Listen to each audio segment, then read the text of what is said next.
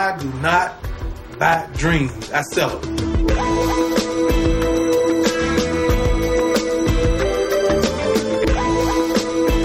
Fred's Take on Real Estate, the podcast where I look to inform and educate you on the home buying and selling process in the state of North Carolina, where I'm licensed member Triangle MLS, license number 314343.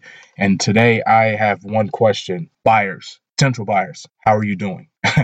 because as of now, the average 30 year fixed rate for a mortgage has exceeded 5% for the first time since 2011, this according to Freddie Mac. And because of this, we are seeing that the eligible buyer pool has been largely reduced. Um, furthermore, mortgage applications are seeing a decline.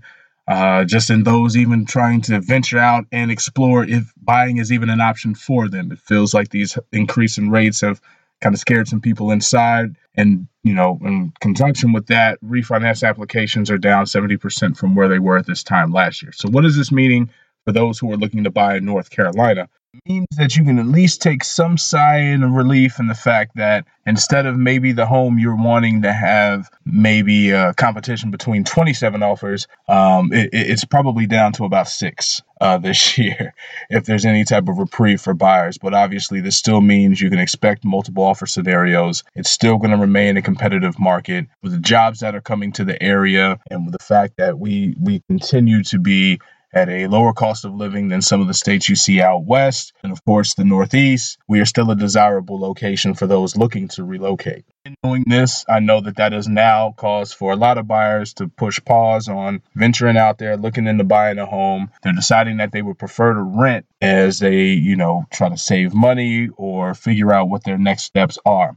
And I have to caution this because there was a time where renting could be viewed as an opportunity to live at a lower cost than going out and purchasing. And then you would have an opportunity to save, build your nest egg, and apply that nest egg as a down payment. But unfortunately, those aren't the times that we're living in either. For example, the national rate of rent has gone up 16%. Here in North Carolina, it's gone up 20%, which averages out across the state an increase of $200 a month. And so, what that means is rent isn't saving you money. It is still providing a, a, housing alternative that may be less stringent in regards to what all is being vetted for you to get approved, but it isn't saving you money. And so, for those who are choosing to sit this one out in hopes that maybe a, a market crash is on the horizon or maybe even a decline in housing costs, unfortunately, that's not what's being forecasted for this market as we sit here today. In fact, the national appreciation is at 9%. And an example would be a home that you see right now that is being listed for $500,000 next year